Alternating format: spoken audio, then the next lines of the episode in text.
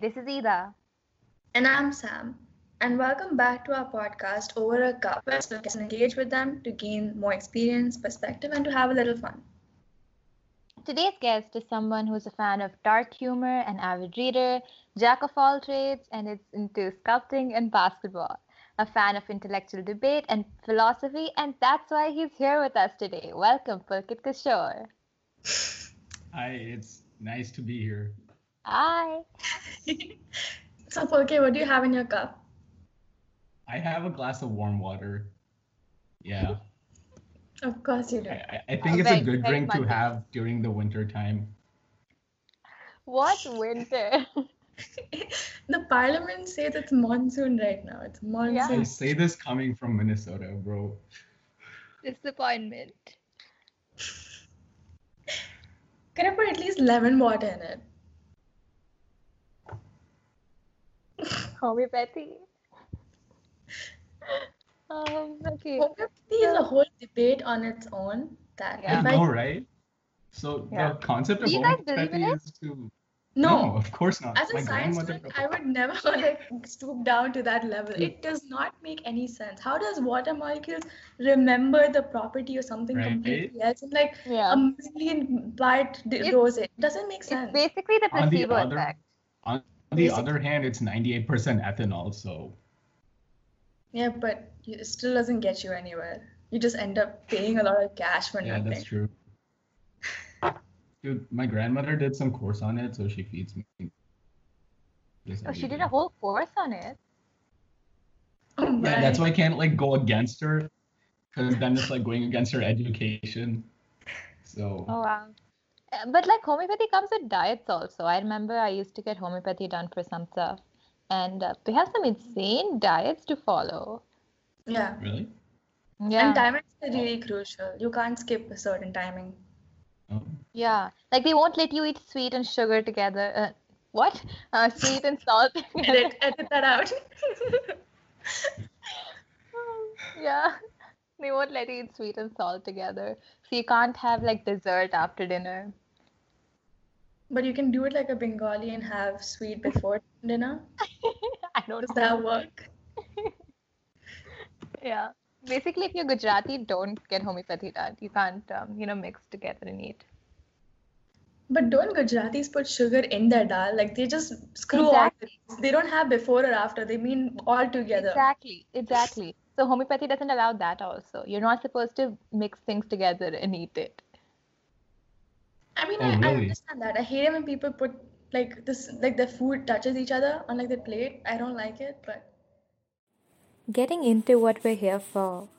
Um, what was the thing that got you into philosophy? Like, what was the first thing that you started off with in philosophy? So, I used to do debate in the United States, and over there, um, there are three types of debate public forum, policy, and Lincoln Douglas. Well, there are four types, but the main three are those.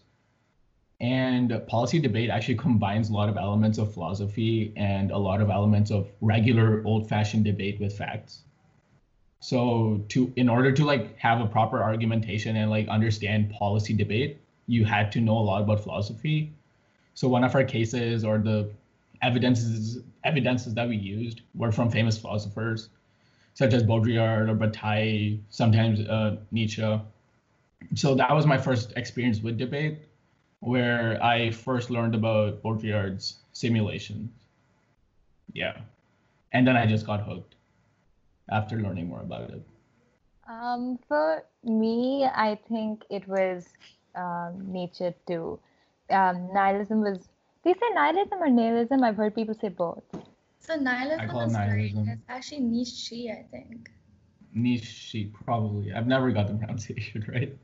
I've heard I've heard people say Nietzsche also like because in German we don't say like if you have e at the end you don't say e you say uh so like that's why you say danke. Mm. So I mean technically it's not wrong. I think German pronunciation would be that actually. Okay, so yeah, nihilism was what got me really into philosophy. Before that, of course, I think um, all the basic theories everyone's heard of, like you know, um, realism and romanticism, the kind of stuff that comes up in art and literature frequently. Uh, but nihilism really got me into buying books on it and then reading it properly and you know making notes and then that's what got me into going into other spheres of philosophy. What about you, Sam? I mean, I think I'm probably like the most mainstream, if I may say so, out of them all, because like my first um, exposure to philosophy was Rene Descartes, and there was the whole duality of mind and body. And I mean, I think I got into it when I was like 10 or 11, so it like really messed me up. I'm like, am I really a mind with a body? or Am I a body with a mind? So like, I mean, obviously, you kind of grew from there because you can't look at one thing in philosophy and be like, okay, this person came up with it because you can't say like idealism is maybe only um, Hegel's thing. It's really not. Plato came up with it first, yeah. but Plato really come up with it with it first. You don't know, so you just have to like read and read and read. So it's just really it's like a vortex. You get into it like a little, you you get a little close, and then you just get sucked in. It's just so much to learn. Yeah. What you said about the age, um, I thought was interesting because I think a lot of times we don't even realize that we're believers of certain philosophies because we don't know those philosophies exist. And yeah. so you don't necessarily have to have knowledge about philosophy to, you know, be a part of it. Which is also why I've never understood this whole concept of being like this person's the father, this school of thought, or this person's like this father's this school of thought. Like I feel like it's really hard to pinpoint, especially when we had so many people in our like history who come up with so many things, and not everything is westernized, right? Like, yeah. and a lot of the times in the East, we we come up with things before they did, and they still get credit for it. So, who really came up with what we don't know? Yeah. That way, I feel like pretty strongly about like Eastern philosophy, because a mm-hmm. lot of what people, especially like you know in this whole LA culture sort of thing, like oh connect with yourself and like you know be more kind to yourself. It's not really stemming from western philosophy. It's very eastern in nature. Mm. so yeah. like uh, the you read ikigai right? Sorry? Yeah ikigai. took, yeah so i think in ikigai they stress a lot on that. They, like most of the book is pretty generic stuff but uh, i think it feels generic to us because we've been surrounded by that school of thought and I thought about this later after telling you that no, that book isn't that great. But I think for Western people, it really isn't that. Um, it's new to them to think of community and to think of yourself and to be kind and to eat properly and to exercise. But this stuff is really part of our like part of our philosophy naturally in the East. Exactly. I hear a lot about you know Taoism coming up.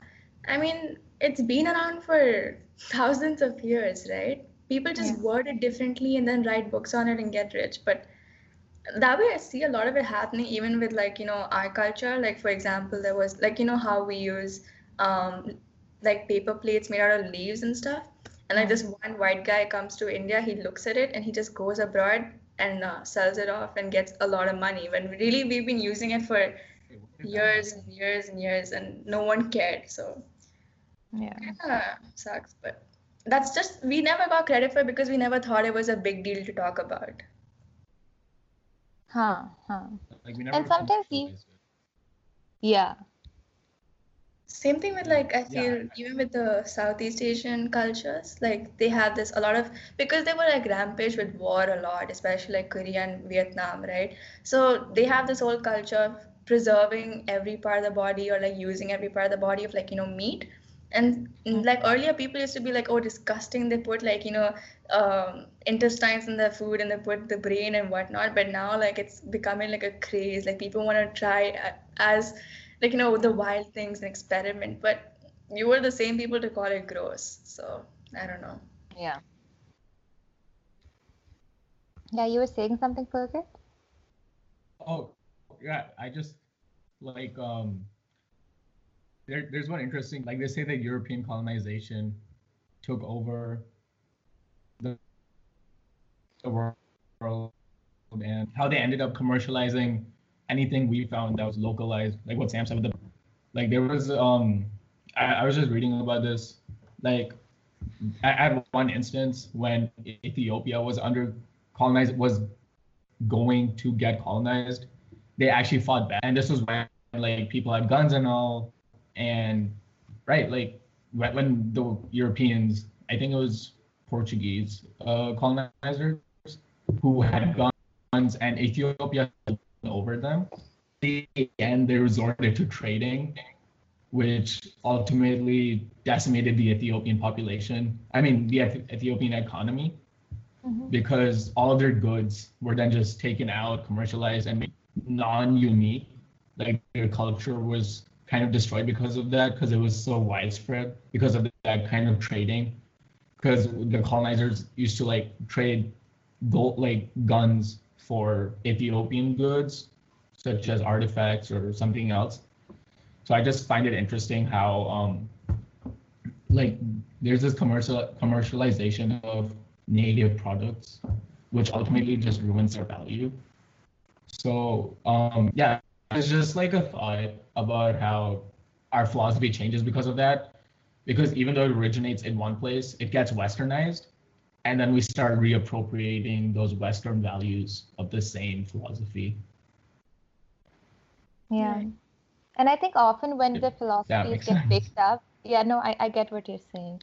When they get picked up from the east to the west the meaning also changes and then years later it comes back to us and we think that it's uh, correct but when you really look back there's just some difference. Like with nirvana the word itself um, in like in the english dictionary it means this enlightenment and happiness and extreme joy and attainment of a certain level.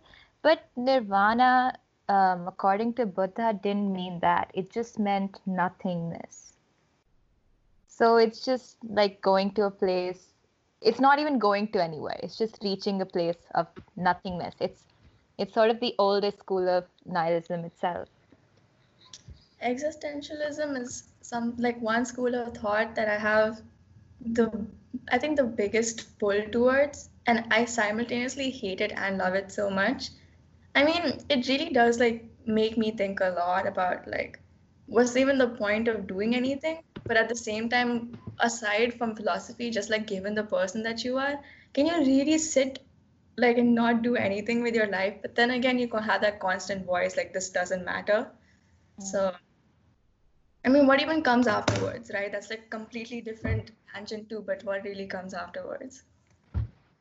Right, like yeah, about existentialism, that was actually one of the early philosophies that I was introduced to.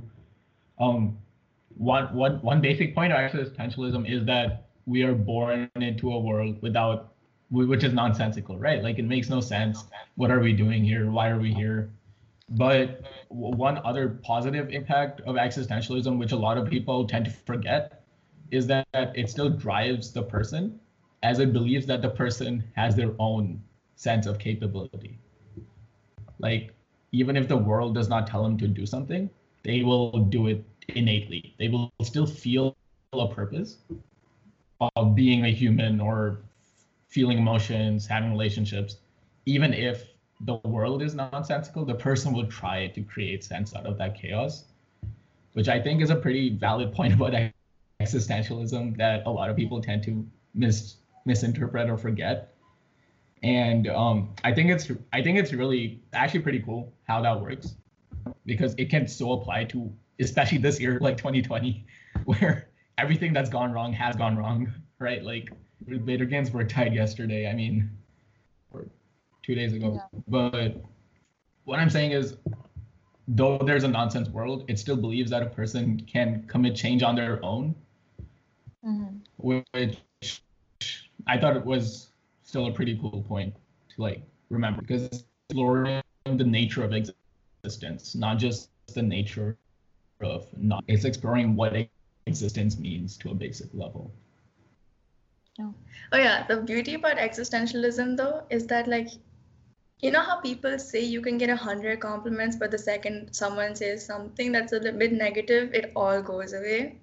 I think that's what I feel about existentialism because when you first look at it, it's all like, you know, nothing really matters, right? And like, what's the point of doing anything when you're really just going to become dust? And like, how does it matter if you fuel yourself? But I think that's also the beauty of existentialism because, I mean, on your deathbed, do you really want to die with a regret? Like, shit, I could have done and I swear, or like when you're on your deathbed, you're like, oh no, I could have done things better.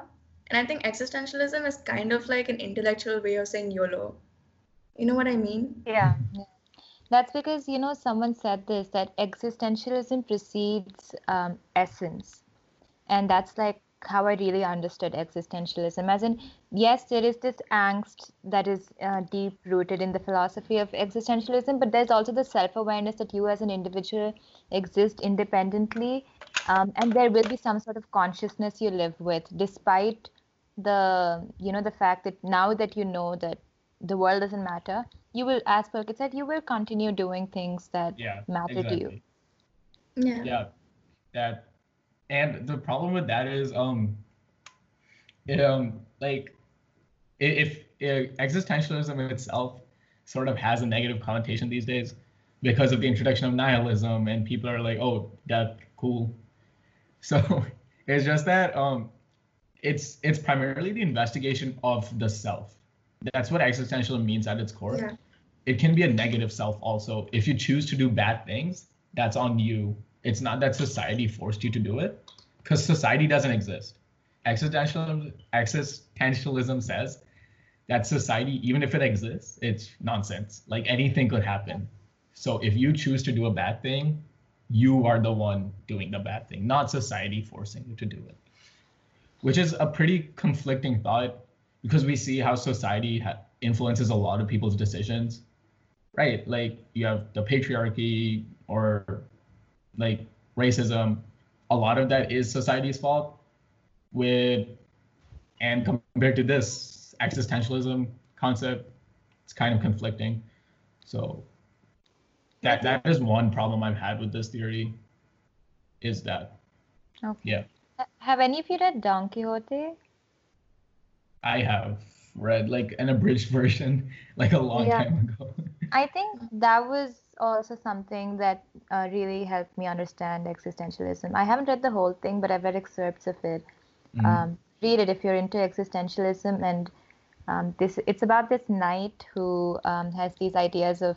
He's a self-appointed knight who has these insane yeah. ideas of chivalry, and um, he breaks out into these monologues with his um, sidekick, whose name is Sancho Panza and um, it really touches upon existentialism. Esquire. It's one of the first uh, fictional works to do so. Yeah, and it's actually a pretty funny book. So if you're into that kind of humor, that yeah. um, yeah, like the the windmills, I think that's yeah. one of its most famous scenes. Yeah, yeah it's yeah. one of the most iconic scenes where he decides that the windmills are monsters and he wants to fight against them. Yeah. So that also relates to how no one told him that the windmills are monsters, right? But yeah. he thinks so. Also, just to touch upon the topic that we were talking about before, I think another important thing to understand is that Nietzsche was actually a really um, up, like he, he wasn't in his mind for a majority of his life. He was a really um, unhealthy man. He had a lot of diseases, especially towards the um, towards his uh, old age and before he died.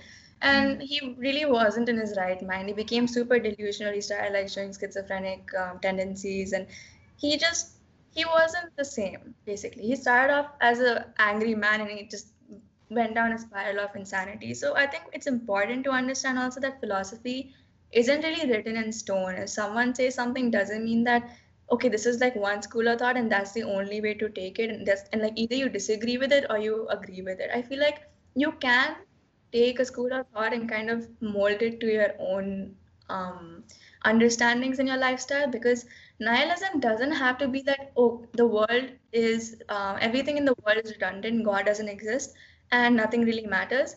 But looking at it more optimistically shouldn't that give you more freedom to express yourself? Because what's really stopping you right like i mean it's better to live without regrets i feel and i think optimistic nihilism is a school of thought I have seen emerging, but people don't talk about it because, like I said, negativity always overshines positivity.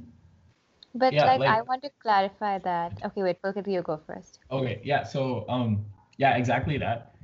Um, it, it's just a small thing. Like nihilism is basically existentialism if you forget the latter part. Yeah. Yeah. Nihilism is basically what the individual wouldn't do, even if society told him. Yeah. do whatever you want. Yeah, continue. Oh yeah, okay. I was saying that, um, but pessimism and nihilism are two different things, which I think people today confuse as the same thing. Because um, while nihilism isn't optimism, it's different from pessimism in a way that you don't um, you don't live in despair. In pessimism, you realize that there's despair in society, and then you live in it. Anyone who's a nihilist tends to be complacent towards uh, society yeah. and you yeah. tend to be in the ig- more ignorant part of it exactly so in a way it is positive because you're not you're just ignoring everything that's around you and just moving on with life yeah yeah yeah like one thing um if if nihilism is a flat surface pessimism is a hole that's kind of how like pessimism is like if nihilism is anything can walk on it nothing will matter. Yeah. Pessimism is a hole where someone falls into and can't get out. Oh, nice. So that that's just kind of how I think of it. But yeah, you're right. Yeah, there's that uh, famous line about pessimism also, right? That um, if a pessimistic man fell into a well and someone offered to help, they'd say, "Why bother? Um, in the well, out of the yeah. well, we're all going to die anyway."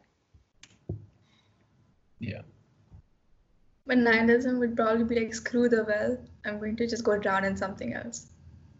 No, they just well doesn't like, exist. They'd forget, the well yeah. See the well doesn't exist. I can just walk out of here, but I choose not to. I choose not to. Yeah. Screw wells. but also like Nietzsche, he um, he also talked about how anyone who's uh, really into nihilism and really into existentialism uh, could lead towards the death of society. One of his other theories was absurdism, which is, is basically kind of nihilism, but to the extreme.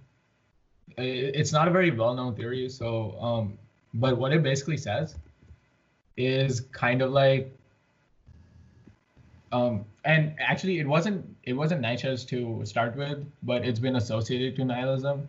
Um, actually, a dude called Albert Camus, I think, uh, started it. Camus, yeah. But yeah, basically, it's saying that um, it's it's kind of the opposite of Nietzsche with the same environment. So the world is meaningless, but people still want to. People still desire meaning.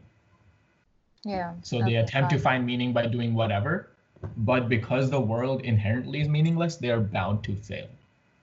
But the whole journey to that meaning, even if they fail, is meaningful.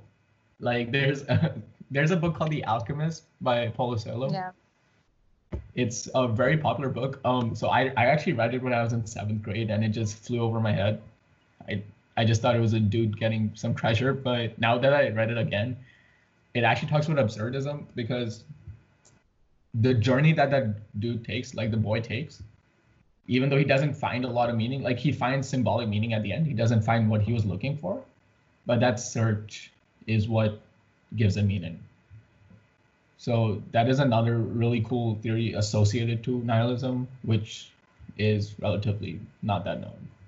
So I just mm-hmm. wanted to add that in.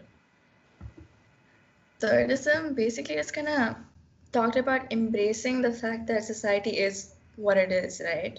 Yeah. That's what I thought it meant.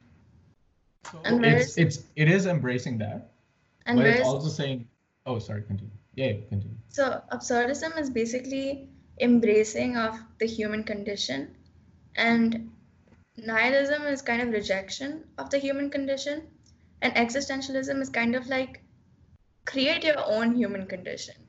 So I think that's like the three distinctions because they overlap a lot, but they they're really not the same. Yeah. That's because Nietzsche himself wrote about both existentialism and nihilism. That's why they overlap so much. Mm-hmm. Or rather, he popularized it. Yeah. Yeah. yeah. I, I find hedonism really interesting. And I don't agree with it necessarily though. Because so like the first time I heard of hedonism was through the example that for example someone has a breakup. Um oh no, the example is that um, for example someone's cheating on you um, if a third party is a hedonist, they will not tell the person who's getting cheated on that you're getting cheated on because currently you're in a happy state. And um, if you get to know, you'd be in a really sad state. Right. So your pleasure content would reduce. And so hedonist would say that is that is not something you should do. So they'd rather keep the person who's getting cheated on in the dark than tell them that you know it's happening because your pleasure uh, would reduce in that state. Yeah, um, I so hedonism actually I, I think um can apply a, to a lot of people preparing for like exams because if you study, I mean, unless you actually enjoy study, which is bad on its own, I'm just saying. But if if you study, then let's say your pleasure content reduces. But is it worth that? So I like hedonism, in my opinion, like I, I don't agree with hedonism because it doesn't justify future consequences. Because if I don't study for the exam, then I will fail it later, which will be worse for me uh, in the end. So I don't really agree with that living in the moment idea, but I still think it's kind of applicable because a lot of people tend to do that, including myself sometimes. Yeah, and I think the the only argument they pose is that um, pleasure is a motivator for life. Yeah. Um, and that if you didn't have if you didn't feel some sort of pleasure, you won't be motivated to continue moving forward. But um, that's a really it's not a well-formed argument because um, there's there's that whole idea of without ups and downs in life, you won't appreciate where you are, right? So you have to have some sort of discontent to move forward. But I think in life we always have choices, right? Like I don't think you ever come across a situation where you have to do something or you don't have another alternate option. So I feel like if something is it seems unattainable and it doesn't seem like it's worth your time or you feel like you're not cut out for it, then technically that's only causing you pain with no actual outcome. So, I mean, I do agree with cynicism, sorry, uh, hedonism to a point, but I do think that you do have, like, it's not cowardly to pull back from an option because it just doesn't seem to advantage you in any other way, but probably carrying emotional baggage. Mm-hmm. Because I think, I mean, that is the whole point of our existence, right? We do live to have a comfortable life, whether it comes from materialism or whether it comes from the people around us. Is that the purpose of life, though? To live a comfortable life? Is that what you think? I don't personally agree with it. Like, I don't want to like live in a comfortable life. I do like challenges, but I think there does come a point in everyone's life where you just want to not constantly struggle for something. You just kind of want to feel content with what you have it may not be a long term goal, but I think everyone tries to have those episodes in their life. So, like, one thing I have about hedonism is that it's sort of that, though. It's a struggle for the next pleasure, right? So, like, let's say I I want to eat chips right now, so that will increase my pleasure content, right? Then the next time I want to eat chips, I want to do something more, like have a pizza. So that's another pleasure content that I have to fill. So I, I don't know if it's really as applicable as to the struggle of realism, where you are constantly pushing yourself. But at the same time, even hedonism is pushing yourself to another pleasure, which might be a good thing, as in you might be more motivated to gain that next pleasure. At the same time, it's not considering what will happen after that pleasure. Because it's kind of a short term period. With realism, at least, or like with normalism, at least it's mm-hmm. like the pleasure you're attaining is still long term. You will reap its benefits for a longer period of time. But with hedonism, it's kind of like, okay, cool, I ate a pizza, great. Now, what do I do next? So th- that's sort of what I just go against when mm-hmm. when I hear about hedonism because I still think it's more temporary than permanent. Makes sense. I I totally agree with it because um, the thing is that if you're constantly running after the next source of pleasure, everything below that is not enough pleasure for you. Yeah, exactly. Like in addictions, also, right? That's kind of how it works. Like you move on to the next drug, after mm. the old drug isn't satisfying you enough. Or you up your dosage. Yeah, that's what hedonists do. They keep upping their dosage. But you don't shift to something new, right? Well, so is upping the dosage good? Either way, shifting to a new drug isn't good either, right? Yeah, so that's what I'm saying.